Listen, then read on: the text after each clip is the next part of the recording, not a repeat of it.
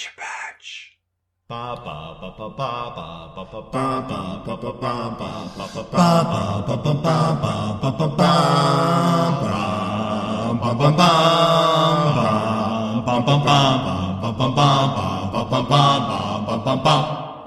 Night gathers, and now our podcast begins. It shall not end until we're done talking. We are The princes that were promised. Welcome to the Princes that were promised. It's me, it's SeannieWan, and with me via the Skype, it's John. John, you start us off, man. What did you think? thought it was a very good episode.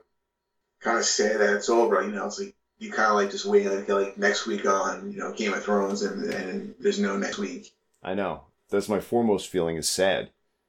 The last couple episodes have been a little bit disappointing, and I think this one almost makes up for it, but the cliffhanger we're left on and knowing we're going to wait more than a year and knowing once that wait's over, it's six episodes and done, it is kind of sad. I was thinking about the Winds of Winter while I was watching this because it was such an epic episode without a huge battle, and really the only action was the destruction of Baelor's Sept. And here's the same kind of thing, not a whole lot of action, but so much happens, and really the only action is the destruction of the wall. Right. The one-on-one uh, fight with uh, Theon and that guy. Uh, Yeah, yeah. what's the name? Yeah. Oh, dude, I was thinking when he was fighting him, that should have been fucking Dagmer. Yeah. You know, they should have just kept that guy around because nothing ever happened to that guy. Not that it matters. That would have been like a nice callback and bringing things full circle. But thought Cersei had a face turn there. Thought for a moment. Yeah, that's something I knew that was going to happen, so I was not surprised. Yeah. It's, it's just like, come on, like, I just, you know, here comes the Golden Company. Yeah. I thought we get get the Golden Company. yeah plots within plots. I thought Euron was bouncing. Now he's going to get the Golden Company. So him and Cersei have been doing a lot of plotting without Jamie. So you can understand why Jamie's hurt and angry at Cersei. Mhm. You saw that thing. That thing went right for you. Like, what are you doing? You're not going to help these people out. Who are you? Do you think Tywin would have helped? No, Interesting. I don't think I do. Uh, I don't know. Yeah, I don't know either. I don't think I can say no, but I don't know that I can say yes either. Yeah, Whatever he would have done, he would have done what's right for House Lannister first and foremost. And you look at Robert's rebellion. I mean, he didn't join in until victory was certain for Robert, and he didn't lift a finger for Aerys. So, yeah, maybe he wouldn't have. Maybe he would have done exactly what Cersei would have done. Now let's just get right into it, man, because it's late and a lot, a lot of stuff going on here. So we open up the King's Landing with the Unsullied standing outside. No explanation how they got across the continent, but right. That's probably the biggest gripe I would have about this episode. yeah, it's okay though. I mean, there wasn't even a talk about. There wasn't like they, they didn't even like, add a scene in there and say like, yeah, it was a tough road ahead. It was it was really tough to figure out how to you know something. Just give us something. Yeah, like or just like a line like, um, like, oh man, Grey Worm, that sure was a shitty journey, and he'd be like, shh, not right now, you know. I don't know, just fucking some throwaway line, but it's okay. I can get past something like that. But the Lannisters are preparing for battle. we get Bronn and Jamie, and uh, Bronn's like, uh, "This is a cockless army," and Jamie's like, "Yeah, maybe maybe it is all about cocks." And Bronn's like, "And your brother has uh, your brother has chosen to side with the cockless." The Dothraki show up, the Greyjoys are there. Theon's Greyjoys show up with everybody on their boat, and it's like you said, it's like a who's who of Westeros. Everybody's here at this meeting, except for Sansa and Arya. Cersei, Qyburn, Jamie, Sir Gregor, and Cersei says, if things go wrong, kill the silver-haired bitch first, then our brother, then the bastard that calls himself king. And then we get we get the big scene in the dragon pit. Missandei asks Jorah about the dragon pit, and Tyrion kind of muses about the dragons. We get the Tyrion pod reunion. We get the Tyrion Bronn reunion part two, and we get the uh, Brienne and uh, the Hound reunion. For the people that didn't think the Clegane Bowl was going to happen, and you and I were definitely two of them, it, it almost happened. It almost happened, but it's like if it does happen, how is it going to happen? Like when is it going to? You know, and like That was one of the things from those spoilers. You, you remember reading that part from the spoilers? The fake spoilers for season eight? well, there was a Clegane Bowl in there. Yeah. And it doesn't make sense how it happens. So everybody's sitting around waiting for Daenerys to show up, and she shows up with two dragons, not three. What I noticed here was Cersei did look worried for a moment, and Euron actually looked impressed, more so than worried. Mhm. And I thought we got another really good re- performance out of uh, Pilou Asbæk as Euron Greyjoy again tonight. He almost stole the show at this meeting. Before the thing even starts, he's calling out Theon, which I definitely thought was cool. Right, and then, and then was it was Cersei who uh, kind of talked, talked him down and said, "Listen, She ran him down. in. Yeah. But in reality, she's plotting with him, which is, I don't, I don't know, man. I can't get past that. Like, it does feel like she's betraying Jamie. And she's calling Jamie a, oh, a she's traitor. de- oh, she's definitely she's, she's definitely doing that. She definitely took that. She definitely took the Tyrion and Jamie up like really to heart. Yeah. Which I don't understand And why. This is her. I guess he didn't kill him like how she wanted him. Yeah, but then she had the opportunity to kill him too. Which, by the way, a lot of good acting in this episode. Lena Headey, again, Peter Dinklage did great. Their scene, I think that might have been the best scene of the episode, was their scene. And having it in the Hand's quarters. Thought back to all those times that Tyrion walked in to speak with his father over season three and season four. Knowing from reading the books how intimidating of a walk that was for him to go walking in, into uh, Tywin's office. So it's interesting that Cersei chose that as a place to meet with him. So what did you think of this big this big meetup? Well, there's definitely uh, one thing that I, I I read the leak part when you know John was saying he already vowed to one you know to one queen. I thought that was going to be a lot more dramatic than what it was, Yeah, and I'm actually happy it wasn't as dramatic. Yeah. you know, it just it was anticlimactic. it wasn't a huge like oh my god moment. I mean, it was, but it wasn't like over the top. You know what? It was more like a oh my god, you know nothing, Jon Snow kind of moment, dopey John moment. Ruin their chances, you know, with Cersei right there. Well, did it? Do you think Cersei would have? I feel like Cersei would have taken advantage of that, and she still wouldn't have helped out. Probably most likely she probably said, "Look, all right, I got my guy supporting me. Right. He'll he'll, he'll lead the army up north." And she, Yeah, and- definitely. She definitely. It, it still would have been. yeah. Well, he's he's Ned Stark's son. No matter what I do, he's going to keep his word. Fucking stupid Starks. or Ned. Yeah. So in actuality, Jon Snow doing that, he would have kept his word, and this is the best thing he could have done. He would have showed Cersei's side. He would have broken his, you know, his his pledge, his vow. Well, Broken broken with Daenerys, and he didn't want to do that. right, and everybody's getting on him about it. Well, first he says, "Go ahead and say my father and how his honor got him killed." But if more people kept their word, we'd have an easier time fighting the real threat, which is the army of the dead. And it definitely got him laid, dude. It definitely got him laid. Oh yeah, that that was that was like hook, line, and sinker right there. And we'll go on. We'll talk about that later on. But there, there was definitely. I'm not sure if I'm skipping ahead here. I'm, and I No, know no, no, it's- a little bit, a couple of scenes, but that other, that next scene with Danny and John, when John's talking to Danny about you know Danny not having being able to have a child, Right. she's having a child. Like they're having a child. It's completely set up. And it's interesting the dynamic of, of if if that's the case. I mean, it looks like it's the case, and it only makes sense with the dialogue in this episode. Her saying, "I can't have a child," and he says, "Well, how do you know?" Well, the witch that killed my my ex husband told me, and John's like, "Well, why why do you believe her?" So yeah, it looks Right. like it looks like, so you're believing you're, you're believing a prophecy that you don't even sure is true. and you know it's your enemy.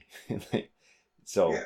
the um, person that just killed your husband and son is telling you this, and yeah. take that with a grain of salt. definitely if you can take anything with a grain of salt take take that with a grain of salt so it's interesting if she is pregnant and cersei's pregnant and the dynamic between both these queens who know that if they fight this war they could very well be giving up westeros Mhm. so i'm sure each of them have that in the back of their minds daenerys has seen the threat but i'm sure she's still thinking about if i fight this war we may win but then i could very well lose westeros i already lost a dragon to the night king if I lose both other dragons and we are somehow able to win, you know, Cersei's going to be able to, to keep Westeros because I'm not going to be able to take King's Landing without the dragons. It's tough decisions all around. And I can't blame Cersei for playing it the way that she is playing it. And the more I think about it, the more likely it seems that that's the move that Tywin, Tywin would make. We get the Tyrion and Cersei scene, which we, we already kind of touched on after the big scene. Then we get the John and Danny scene, and then Cersei comes back with her face turn, which isn't really a face turn. And I believed it. For a second, I it's a- believed it. It's a double turn. It's a triple turn. Oh, dude. Yeah. That's the real stinger. Go get him, Sting. That's not Sting. That's the real Sting. No, no, wait, no, no, no. That's still another fake Sting. Sting's with the There's real NWO. Sting. He joined the NWO. Oh, that's the real Stinger. Go get him, Sting. What's he doing? He's leaving us behind. Um, yeah, I believed her for a second. I thought she, I thought she was in for a second. I thought Tyrion convinced her. So then we go to Winterfell. Unless you got something else to comment about the uh, King's Landing stuff. No, we'll, we'll, we'll go back to King, the King's Landing stuff. I, I love the uh, the map scene. But we'll go with Winterfell first. Yeah, so we get the Littlefinger Sansa, and I kind of figured in this scene that they were playing Littlefinger because when Sansa was doing Littlefinger's exercise, trying to figure out what is the worst possible purpose that Arya could have for doing the things that she's doing, and the worst possible purpose being she wants to be Lady of Winterfell, that's totally not Arya.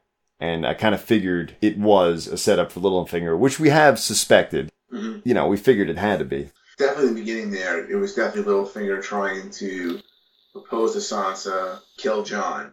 Yeah. Because of what he was doing. Yeah, Littlefinger had no play here because it was a really smart plan overall.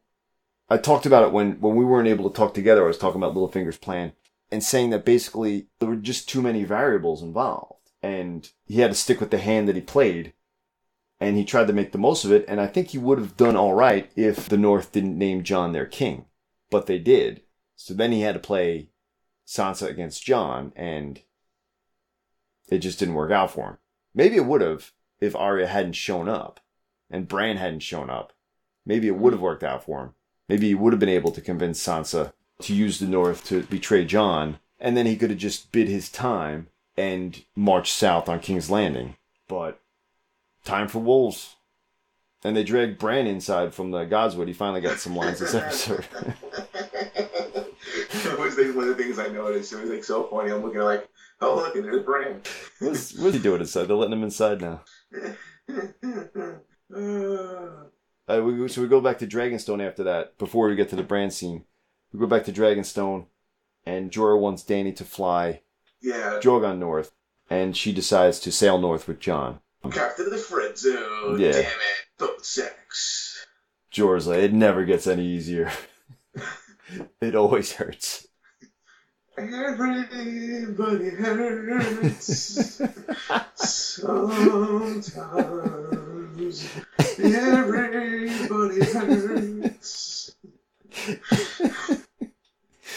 Oh, Jorah. Well, oh, what'd you think of the John and Theon scene? I thought it was really good. Yeah, I liked it, man. Like this is like John was very Theon. For Theon, this was cathartic. Theon's definitely looked at John in a sense of like he had to really do something for John to apologize to John hmm for what he did. 'cause he knew that you know that John was close with Rob, and you know, you know, getting taking Winterfell and all that. He had to do something. Was like, I want to go. I'm gonna. I'm gonna save Yara. I gotta save Yara. And then John's like, Well, what are you doing here? Still talking to me? Yeah, That was kind of like saying, Go on, go on your way. It's fine. yeah. Go on your way. Well, he says, I can't forgive you for all of it, but what I can forgive you for, I do. That John was very kingly here. I thought. Very wise beyond his years. And I think, I think Theon sees that. And if you think about that, you know, we go back to Winter's Coming and we talked about how important it was for the surviving characters that are in the pilot episode. Those relationships had to be established and the dynamic of those relationships had to be established in just a few scenes because the payoff seven years later now is these characters coming back together and, and the roads they've been on, the decisions that they've made, holding each other accountable for them, answering for them, and how the relationship has changed and the dynamic between Theon and, and Jon Snow, between Winter is Coming and the Wolf and the Dragon, or the Dragon and the Wolf, it is basically a complete 180 in the way Theon looks at Jon Snow, but not for Jon Snow. Jon Snow still looks at Theon the same way. He saw a, a, a jackass of a kid, and now he sees a man who is, for the most part, paid for his crimes. Um, I still, I still think Theon is gonna lose his life at some point. Um, you know, just based on narrative justice, he killed two innocent kids, but he has paid for his crimes against the Starks. He still lives with that regret, and John can see that, and he knows that Theon's probably punished himself, and he forgives him for it. Because what's the point? What is the point of holding on to it at this point? We didn't get much Theon this season. but that kind of made up for it. A lot of the characters we didn't get too much of this season, we got in this episode. And you said it when you were previewing this episode. You were saying everybody's going to have a moment. And for the most part, everybody had a moment. And then we get, which it's not my favorite scene in the episode. I'm sure it's not yours, but it's fucking awesome. We go back to Winterfell. Littlefinger's justice. Did you like how this played out? I definitely I loved how you see Arya there, and, It's like, Lady Sansa, I'm afraid I'm confused. and then Sansa's going through all the things like you killed Lysa Arryn. I love like Baelish is like you know none of you get when talking about the Ned Stark, and none of you guys were there, and here, there's good old Bran. You put a knife, you put a dagger through his throat, and then he told him, "I did warn you not to trust me." and he can't argue because everyone believes Bran, guys. Everyone just believes Bran. That's what Bran says. yeah, probably the Lords of the Vale are probably like, yeah, the, the, the kid in the wheelchair just don't. Everything he says is right. Don't cross him. And Littlefinger knew that he knew because of the chaos as a ladder line that Bran said in whatever episode he arrived at Winterfell, episode three or four. So Littlefinger knew that he was he was stuck, and he tried everything. He tried every move he had to get out of that. I he was begging for his life. Mm-hmm. Good acting by uh, Aidan Gillen. I, I don't think they did the Littlefinger character enough justice, the writers, uh, overall in the entire series. But I do think that uh, Aidan Gillen, the actor that played Littlefinger, he was a good Littlefinger. Right. But I think the top part of Littlefinger is just in the past, the past couple of years, definitely this year in particular, it, it's. I think we, we always talk about like the end game. Go, where does he go into that? Like where does he fall into that? And especially for the show, I mean the books. I'm sure it's gonna be a lot. I think that'll be different. How George is gonna write him and all. But um, For a long time, I thought that he was going to be the third act villain. I don't think that any longer because how they've worked the character, it's not going to be the same in the book, but it will be similar. He didn't marry Sansa to Ramsay, but he will marry Sansa to some lordling in the Vale. I don't think that Robin Arryn will live long, and however they get back to Winterfell, I, I do think it will be a very similar sort of end for for Littlefinger. he's definitely gonna do something in the books too. That's gonna get that's gonna you know get him caught. and in a situation where he he can't get out of it. So in that regard, it's going to be like the same, but just a difference. I, I I don't think I'll ever get past the Sansa Ramsay wedding though, because just for her to put herself in that situation, it's just I don't think it was written the right way. I don't feel sorry for her because she chose to marry Ramsay. She didn't have to do that. It's not like Littlefinger made her. He made it seem like there weren't many other options, but she could have stayed in the Vale. So that whole storyline just it never worked for me, and it never will. But it is reason enough for her to hate him if she feels that he tricked her into marrying Ramsay. But Sansa passes the sentence, and uh, Arya swings the sword, or the cat's paw dagger, so to speak. It was cool, man. It was definitely a cool scene. And it was good that Bran was there, that the three Stark kids were there, and they're united. You know, all that Winterfell drama is over and done with. It did feel like, for the most part, with the exception of this scene, it felt not even like a B storyline, bro, to be honest with you. It was like a C or D storyline for this season, where it probably should have been a B storyline, if not an A storyline. I don't like that they were trying to trick us all season. It felt like it wasn't that bad, but it, it just, yeah, I guess it wasn't that bad. I don't know. What do you think? I mean, we had an idea that they were just playing, they were doing this to, to fool Littlefinger. Right. But like, at what point did they first start? Like, It had to be when Arya arrived, when they were at the Godswood with Bran. He must have told them there.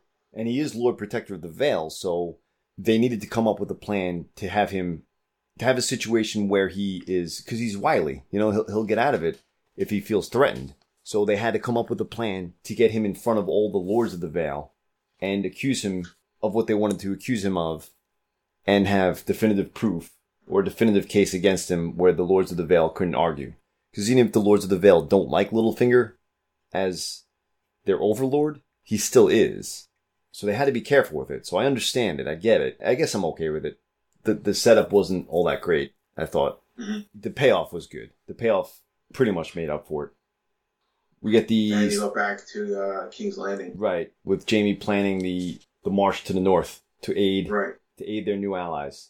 Right. I loved it. I thought that was great. Yeah, another really Right. good scene. and, like, I don't know, just like the and like just hear like Jamie like you know using his like tactical you know. Albeit it was like a very small thing, like you know we're gonna meet up here, we're gonna meet, and, and I don't know, it, I thought it was just really cool. I, I really thought there was almost like two Jamies in this in this in this episode. Yes. like the first half, Yeah. You know, he's just like, oh, you want to talk to her? Go talk to her. You know, like he's got like his tail between his legs. He's loyal to her, but he knows that it's a losing cause and he doesn't believe in it. He's just always been loyal to his sister and to the Lannisters, and he feels like that's what he's supposed to do. He's a soldier. He's not a he's not a hand. He's not a um a lord. He's a soldier first and foremost. But it's like he's fired up then at the map because this is something that he believes is the right thing, which is what Jamie's always been searching for. Well, not always.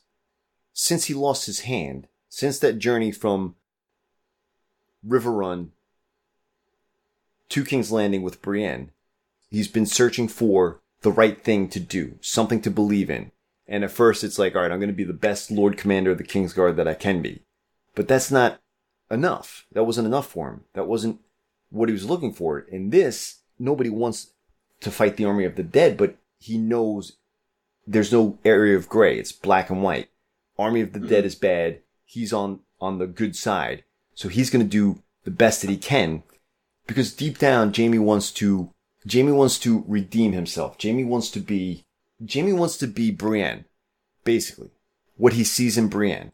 Somebody who just knows what's right and knows what's wrong and isn't afraid, no matter what other people say, isn't afraid to do what's right. No matter how foolish she looks. And Jamie looks up to that in Brienne because he's always been a cocky, arrogant, nonchalant, don't care about anything, just love to fight. That's been him. And he was never happy because of that. And together with his sister, he's been in this, uh, like an enabling relationship where Mhm. they both look down on everyone and think they're better than everyone and, and feed into each other's negative outlook on life. And for him to find a reason to remove himself from that and to know he's going to do the right thing, that's what Jamie's always been looking for. So really good acting by Nikolaj Coster-Waldau in the whole episode because you saw, just like you said, you saw the two parts to Jamie in this episode. I just, I just love that at the end. He's like, you know, I, I, I made a pledge. I made a pledge to do this, and, I, and I'm gonna do it. A sworn oath. You know, sworn oath. And I feel that like pledges and oaths were once again very uh, important in this episode. You know, Yeah. John kind of like when he, you know, he swore the oath to, to, uh, you know, to side with Danny. Mm-hmm. You have uh, Jamie here, maybe even Theon to a degree. And then, you know, we- we also come back and we see, like, we see the Tower of Joy. We get reminded once again of, of an oath right there with Ned. You know, we're just we're just reminded of of vows and oaths and not to break these oaths. The importance of oaths. The importance of doing what you say you're going to do and keeping your word. Jon Snow's a big believer in that because he's Ned Stark's son, and Ned Stark was a big believer in it, and it cost him his life, but Mhm. I don't think Ned would have done anything differently other than not accept being hand. But even that, he wouldn't have done that differently because he would. Robert was his friend, and he would always help Robert no matter what, even if Right. you know, even if it would cost him his life, he would still help Robert because he's a loyal guy. So even knowing the end result, I don't think Ned would have changed anything that he did. What did you think of the the go back just real quickly to with Theon and John when Theon's like telling John, you know, you always did things the right way. You always want to do things the right way, and that's something I could never do. Right. I thought it was fucking awesome because it wasn't, he wasn't just talking to John, he was talking about all the Starks. Uh, maybe not so much Rob, but at least Ned and John. Because as it turns out, even though John isn't Ned's son, which can say without a doubt now, he is the most like Ned.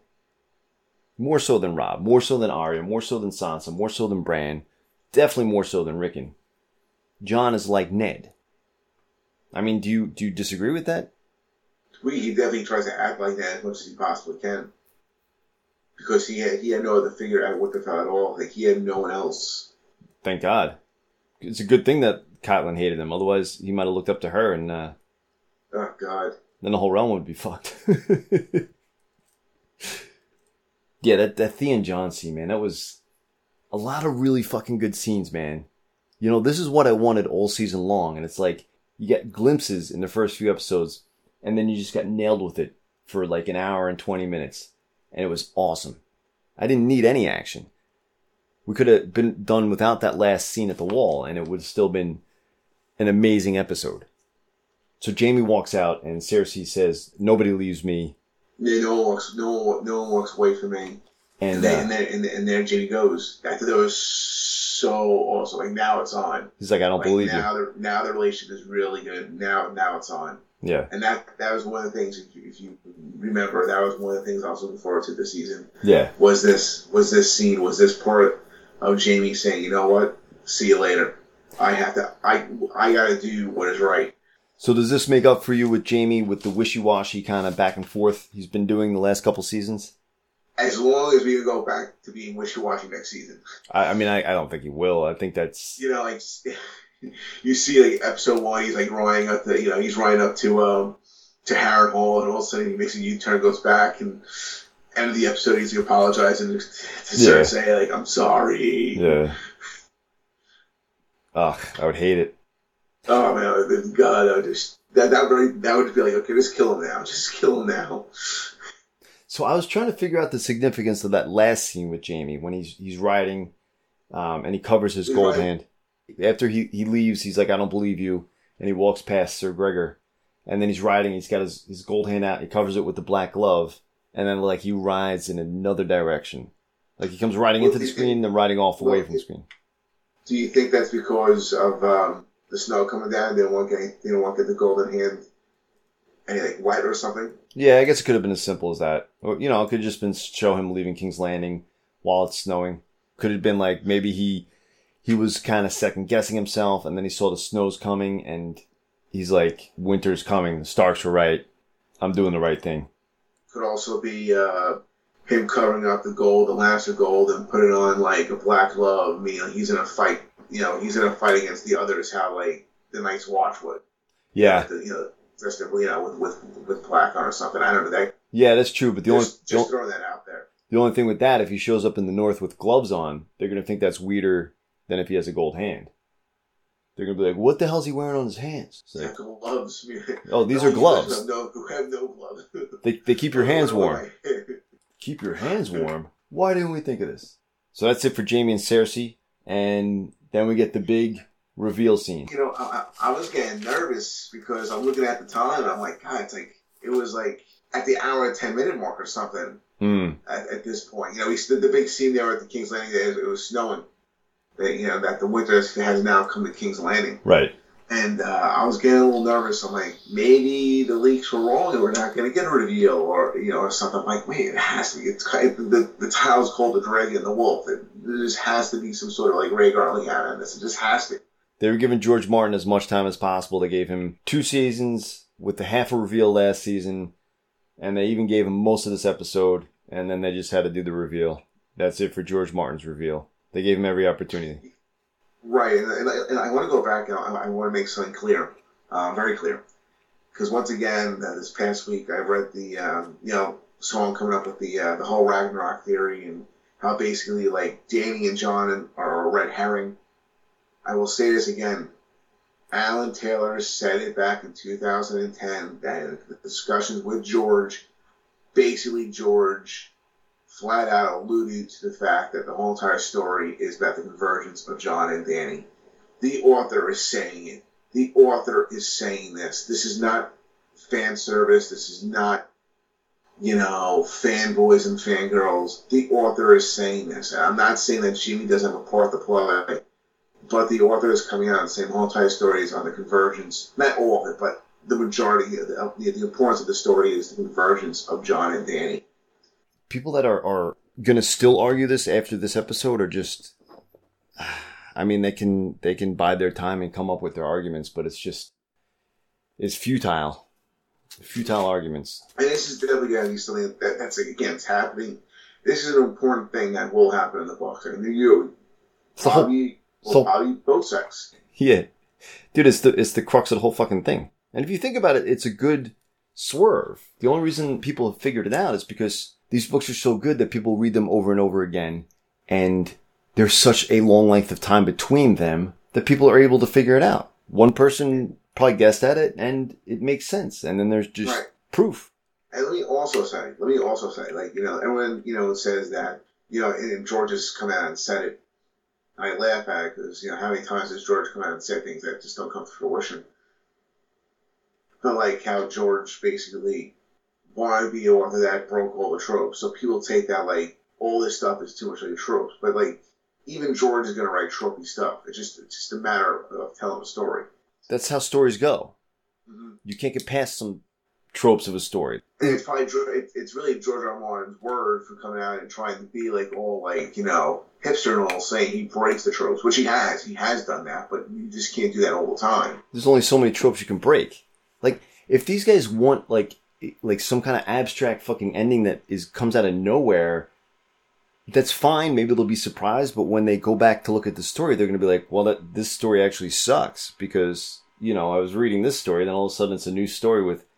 You know where where Euron is actually Azor Ahai, and I didn't see it coming, but it doesn't make any fucking sense, and it doesn't sit well with me, and actually I don't like the story now. Like you need to have the ending. Arguing against this is just such a waste of time. A waste of time. So how did this scene break down then, the Rhaegar Lyanna scene? It was Sam shows up at Winterfell. Sam, that that horse must have really uh, Oh, that horse was booking it. he was well fed. That horse. It looks like he forgot Gilly too. He was going so fast because I didn't see her on the horse. yeah, well, she she had to have been there. Yeah, nah, yeah. back carriage and all. Yeah. You know, she had to have been there. Um, Bran's now inside. I guess it's kind of too cold for Brand to be out there 24 7. He's only out there 20 hours a day now. Yeah, yeah. He's just so weird. He's so weird. He's Uh, like, oh, little- Samuel Tully. little you. Little less weird this episode, I thought, but it's still so weird. You're a good man, Samuel. He's like, "Oh, you remember me?" He's like, "I remember everything. I'm the three-eyed raven." Sam's like, Yeah. "Oh, well, okay then." What, what does that mean? I means I can see anything. what does that mean? I can see anything in the, in the past, present, and future. But you, up to this point, can't see Rhaegar Targaryen marrying Lyanna Stark. That that was something you couldn't see. Right, you didn't think to look for that. And then he's One like, one of the very things is Samuel says to, to Bran, he goes, I have no doubt that John is going to be the one to lead the battle. right, So is that something that he sees in the scrolls that he's uncovered that matches up to what he believes of John? I was going to ask you the same thing. Why does Samuel believe that? It's got to be something in those scrolls that he read Right. about maybe Azor Ahai, the, you know, the previous Azor Ahai or the previous, you know, like hero of the story, and be like, yeah, this is this is this is John. Do you think we're going to get into Azor Ahai more next season? I'm hoping. I could see Benioff and Weiss not going that route, just leaving it be. I wouldn't like it, but listen, if they can stick landing, I'll be okay with anything. You know, I'll be okay with, with little mysteries not being answered or answered in how I interpret the material. If I can interpret that John's Azor Ahai or Jamie or whoever I want, but they don't explicitly say, oh my god, I'm Azor Ahai, I'm okay with that, but I would like for it to be addressed a little bit. And I'm thinking that they will because, you know, now John knows that he's Aegon Targaryen. They don't have that to address, so now they can address Azor Ahai, the prince that was promised, the last hero. Maybe some Valyrian steel swords as well. Maybe they can address that also. And there was no mention. There was no mention of Dawn, right? In um in those fake script leaks. I didn't read No. anything about Dawn, No. and Dawn's got to come into play. It has to. You would think is then why would they make why would they go out of the way to show it at the bedside? You know, Right. if it wasn't that important of the sword. Right. Well, if they were showing when John in John's birth scene, salt and smoke beneath a bleeding star. I mean, Dawn has the star, and it was a bloody Mhm. sword, so that's a bleeding star. Salt and smoke. Salt, Lyanna, and Ned were both crying, but the smoke, I don't know. I didn't see. I don't recall seeing any fire or anything in that scene. I gotta watch it again. But that could be the only other reason I could think of for including Dawn. And there's no mention of any other Danes. It's- I don't know, man. I would think Dawn shows up next season, but maybe not. Maybe not. Sam that informs Bran that all right, so you can see everything, but you didn't look close Right. enough because he's not. He's being stupid. Bran's like Bran's like um. He's John Sand. He's not actually John Snow. I can know, see I everything. I gotta speak to John too about who you know who he really is, and, and Sam's like, well, what, what are you talking about? Oh, he's not even my father's son. He's Rhaegar Targaryen's son with my aunt Lyanna. Is and he was born in Dorne, so it means he's John Sand. Right. I guess that kind of makes like same old think, Oh wait a minute, nope, that's not true. It's like, no, dickhead. What Nice do you try. mean? Are you, are you sure? Are you positive? Yeah, can't you look in the past? The High Septon left in his secret diary that this this wedding took place. What did you think of Rhaegar Targaryen?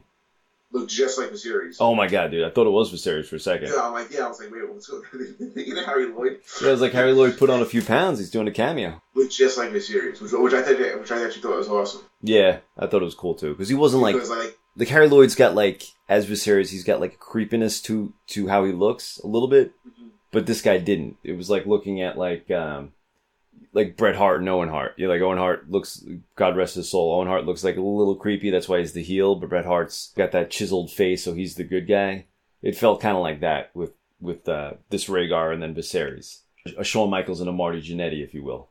And then they got the same Lyanna, and it looked like they were in love. But my only problem is exactly what you said at the beginning of the episode, or maybe you said it off air. Why did they get married in front of the Seven? Is that just because that's the only wedding that that's Benioff Yeah, and Weiss think would make sense to high- viewers? Well, the High Septon, right? I guess that makes sense because there's no religious figure to annul a marriage in the with the old gods, right?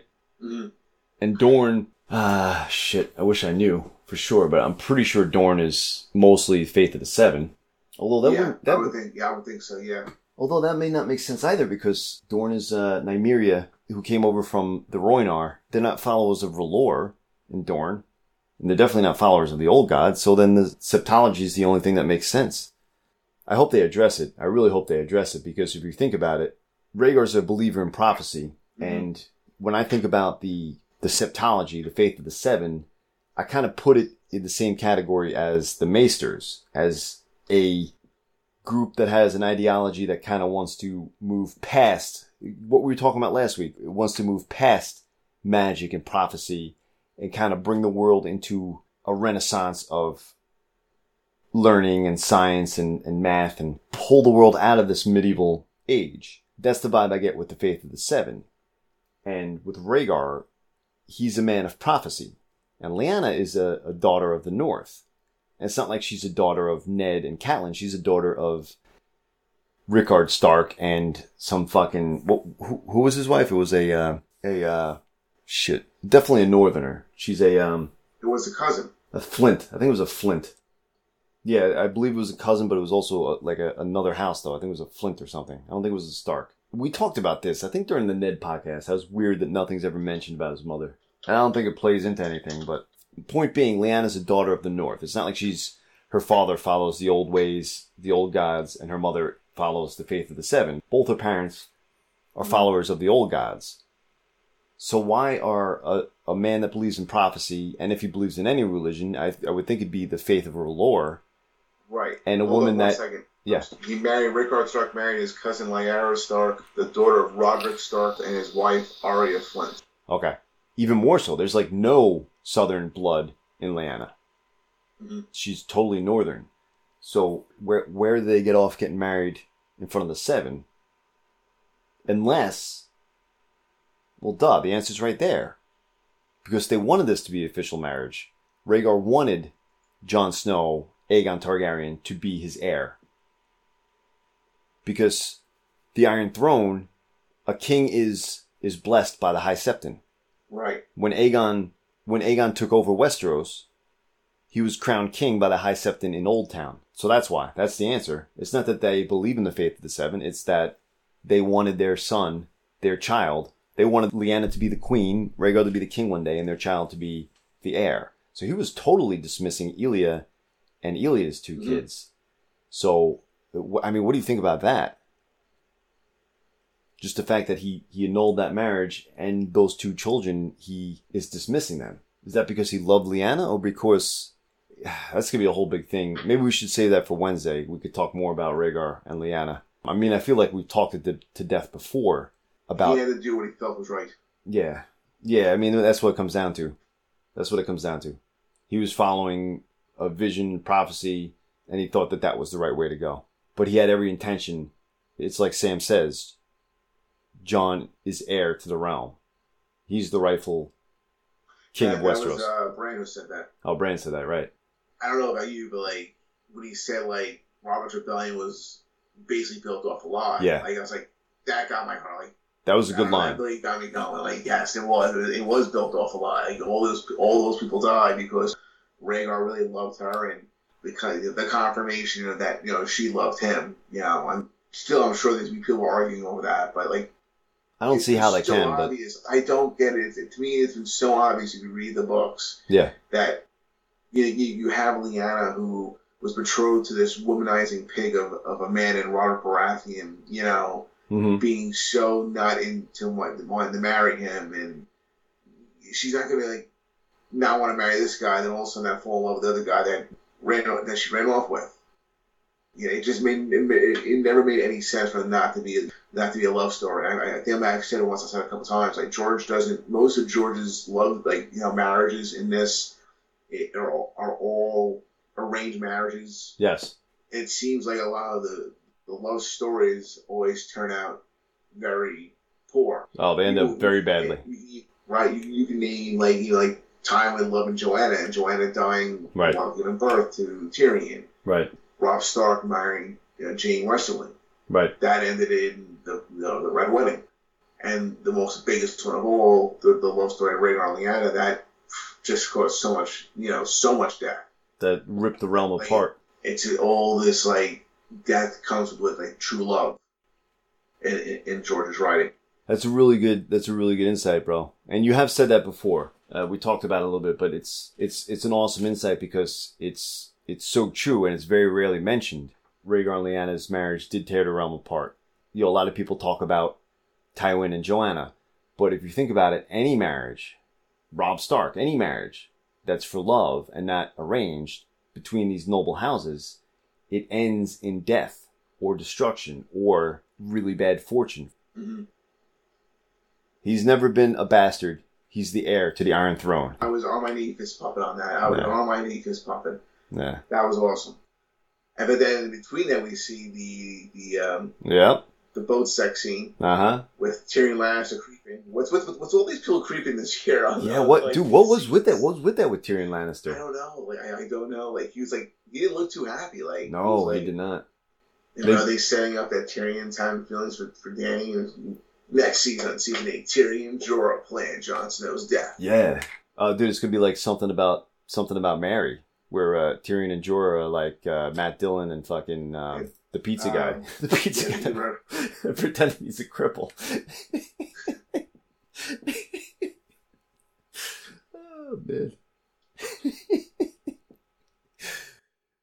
This is like jerking. He's like, Jon Snow doesn't deserve her.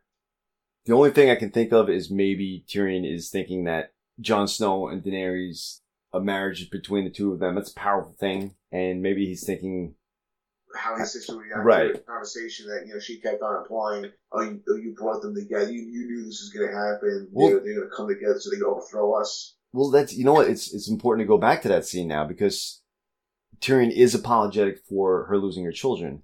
But do you think Tyrion believes that she is going to help out? Or do you think part of him thinks that she isn't going to?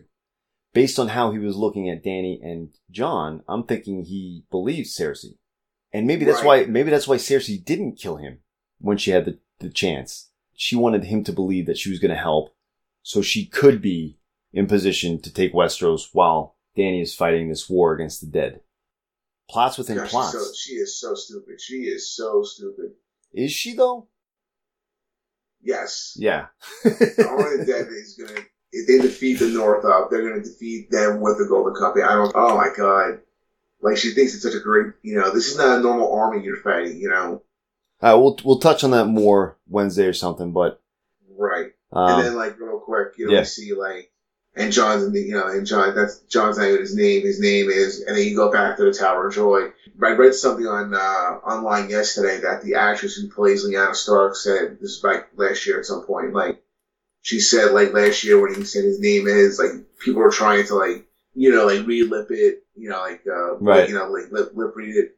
right. She said she didn't say anything. She just said, she said some mumbo jumbo. She didn't even say a name It's safe. like it, yeah, it was all yeah, she just made up like this, and then everyone's like, oh yeah, they- he's she said Aerys, she said Jaehaerys, she said Aegon, she said Aemon, she didn't even say a name. But then we go back, we hear that And um, I, I, I am to sit down. I'm to, right now, I'm to, I know a lot of people are going to question it, but I'm going to say in the books his name is, and I will never call, I will never going to refer to Jon Snow anymore as Jon Snow. His name is Aegon Targaryen. You think that's his name in the book also? Yes. Okay. Yeah, I mean, I'm I'm I'm more inclined to agree with that than Jaehaerys. I like your idea for why it would be Jaehaerys, but Aegon just makes the most sense. So he'll be Aegon the fifth. Well, I was going to ask you this question. Mhm. He's no, he's definitely. I guess he's is he Aegon the sixth now? If we are going to believe that Aegon that Oh, right. Aegon with Elia, Good call. or is Good call. the seventh, and or is he Aegon the sixth? Good call. So I thought it would flow better than being Aegon the seventh because seventh's a match Right. number. Uh, But if we're saying that basically Aegon and Rhaenys were pretty much left off as bastards, then maybe he's Aegon the sixth. I gotta look it up. I gotta look in the encyclopedia. I gotta look at all the Aegons. At birth, would they when they named him when they named Elia's Aegon, does he automatically become Aegon the sixth? No, I think it's he I think it's when he's He's crowned. officially named king. Yeah, You know, Aegon the sixth. I believe it's when he's crowned. He's you know Aegon sixth of his name. So in that case, basically, I think that there's So been in that case, then John has to Aegon the sixth then. Okay. I'm gonna I'm gonna check it out because I think Aegon the Unlikely, Aegon the Unworthy, I think Aegon the Dragonbane or Aegon the something, and then Aegon the Conqueror. At this, I'm not sure. I gotta check it out. I have to check it out. But there's something about that name that is part of this prophecy that that Rhaegar believes in. hmm And a lot of people don't want to leave into it, but you go back to Maester Aemon telling John to kill the boy and let the man be born. Right. Who's the only other person he said that to? Aegon the Unlikely. Aegon the fourth. Yeah. Aegon Egg. unlikely. Egg. He said the two Aegons. He said the same phrase to two people in both are uh, both are named Aegon. And he just Rhaegar must have just thought that this prince I was promised was going to have to be named Aegon, and he had to be legit. Like he could not have been a bastard. It's so awesome. People that argue, why do they even argue against it? It's so awesome. Like it's, you can't get better than this. So what that you figured it out? It's great that you figured it out. It's still awesome. And that's that's like one thing I you know I I've been seeing the past couple of weeks like people are getting upset. Uh, I, I think in some aspects about the story because like a lot of these like these characters are dying, these stories are coming, the, these most these stories are coming to what a lot of us believe, and people are getting upset. But what did you expect? The show was going to go on and on and on and on. The books aren't you know once they ever come out, they're not going to go on and on and on and on and on. Right. They're going to have closure to it. You're going to have characters that are going to die Yeah. you, you're to see events happen that, you know, maybe, you know, was predicted, wasn't predicted, you might not like, you may like. You can't get upset over that, something that, you know, like, like, okay, we go back a little to Littlefinger's death. Is it probably a little bit different in the books, but I think it's, it's the same type of thing where he's going to, you know, Same vein. mess up. Yeah, he's going to mess up. He's, he'll finally mess up enough where he will get killed. Yeah. Are you to get upset in the books that he dies? You know this guy's a dead man walk. He has no end game. He's not going to be around with the White Walkers. He, you know, he can't like what's the word? He can't manipulate the Night's King. No, no, we cannot. So he went, why? I don't understand.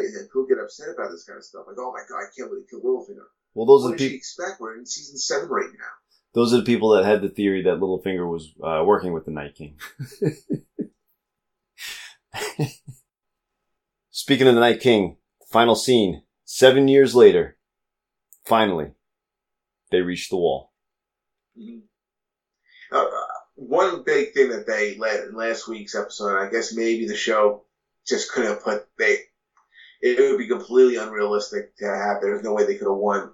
But we, we saw the Giants earlier on in the season, the Giant Wights, and we once once again we see them again today, Yeah, tonight's episode. Like where were they last week fighting? You know, like where were they? Taking a nap? Well, that you know what you could say that you could call it a plot hole, but you could also use that to um, further solidify our belief that that was a trap set by the Night King. Because if he had giants there, it would have been one and done. Well, plus they never would have gotten across that lake; they're too heavy. True. It goes back to the point that, that yeah they it was a, it was a trap. It was definitely a trap. It had to be a trap, bro. It was, it he was needed. definitely a trap because he, he needed to get that dragon, which brings up the question that maybe hmm the reason why they started to attack was with Dany's birth because they knew that Dany would hatch the dragons. And the Night's King knew that Dany was the one that would, would hatch the dragons and knew that he needed to have one of those dragons, Interesting. at least one. Yeah, interesting, interesting. Our question about whether or not Rhaegal would, not Rhaegal, whether or not Viserion. Viserion would uh, breathe fire was answered. Looks like he breathes ice fire. What the fuck was that? Looked like laser. I don't know. I was just gonna say it was ice fire, Like um, icy fire. I, like icy hot. gun or something. Yeah, yeah. Uh, whatever it did, it did some was- fucking damage. I was thinking thinking about that. Like it looked a little too hokey, a little bit. I think it's something in the books is gonna be a lot more like I don't know, grander because you, you use your own like Yeah, I don't know, you know, like it just seemed like the dragon was just like you know. Yeah. They just said a little, a little hokey, but they should have just breathed fire. Although maybe fire wouldn't take down the, the wall because the wall was constructed. There were dragons, but other than that, I thought it, I was it was creepy, man, when he came flying in on that dragon on top of the the, the army emerging from the woods, and it, it was a nice contrast to last week when Dany was looking over and Jon Snow Mhm. came wandering out of the woods. They have Beric Dondarrion and Tormund looking out, and you see one White, White Walker come out, and then the army of the dead, the giants, and then finally the dragon. And they heard it first, and you saw the look in their eye, like, oh no. Like, we didn't even think of that. We knew he killed the fucking dragon. We didn't even think that he would resurrect the dragon. That's gonna be quite a surprise, but finally the wall comes down, and other than Viserion's flame, icy flame, the FX for this episode were unbelievable. It was like a, a feature film. Right. I just put the flavor. It just went a little bit too long. Like, Yeah. Just like Yeah, I agree. with things that they could have quickened up this season, they could have quickened that up. They could have done like just you know done it a little bit quicker. You got really anything else initially? Uh, it's, it's fucking mad late, bro. Yeah. No, I think that's Yeah, we'll we'll we'll catch up on Wednesday. Plenty to talk about. I want to talk about Ghost a little bit too because I'm fucking pissed we didn't even get like one scene of Ghost. mhm. Um, yeah, we'll discuss that later on in the week. Initial score for this episode, John. What, what do you give it? A nine point five. Nice. I am going to match your 9.5. I think Winds of Winter is a little bit better, but not much. Really good stuff, man. Good ending to this season. I'm sad that it's over, but we'll discuss all that and more a little bit later on in the week. You can find us, the Promised Princes, actionpackpodcast.com. Bend the knee and like us on Facebook, facebook.com slash the Promised Princes. Follow us on Twitter at Prince's Promise. You can read our writings and our more detailed reviews, the princes that were promised.wordpress.com. Thanks for listening. We'll speak with you guys later on in the week. John, always a pleasure. Everybody have a good night. And later. Bum, bum, bum,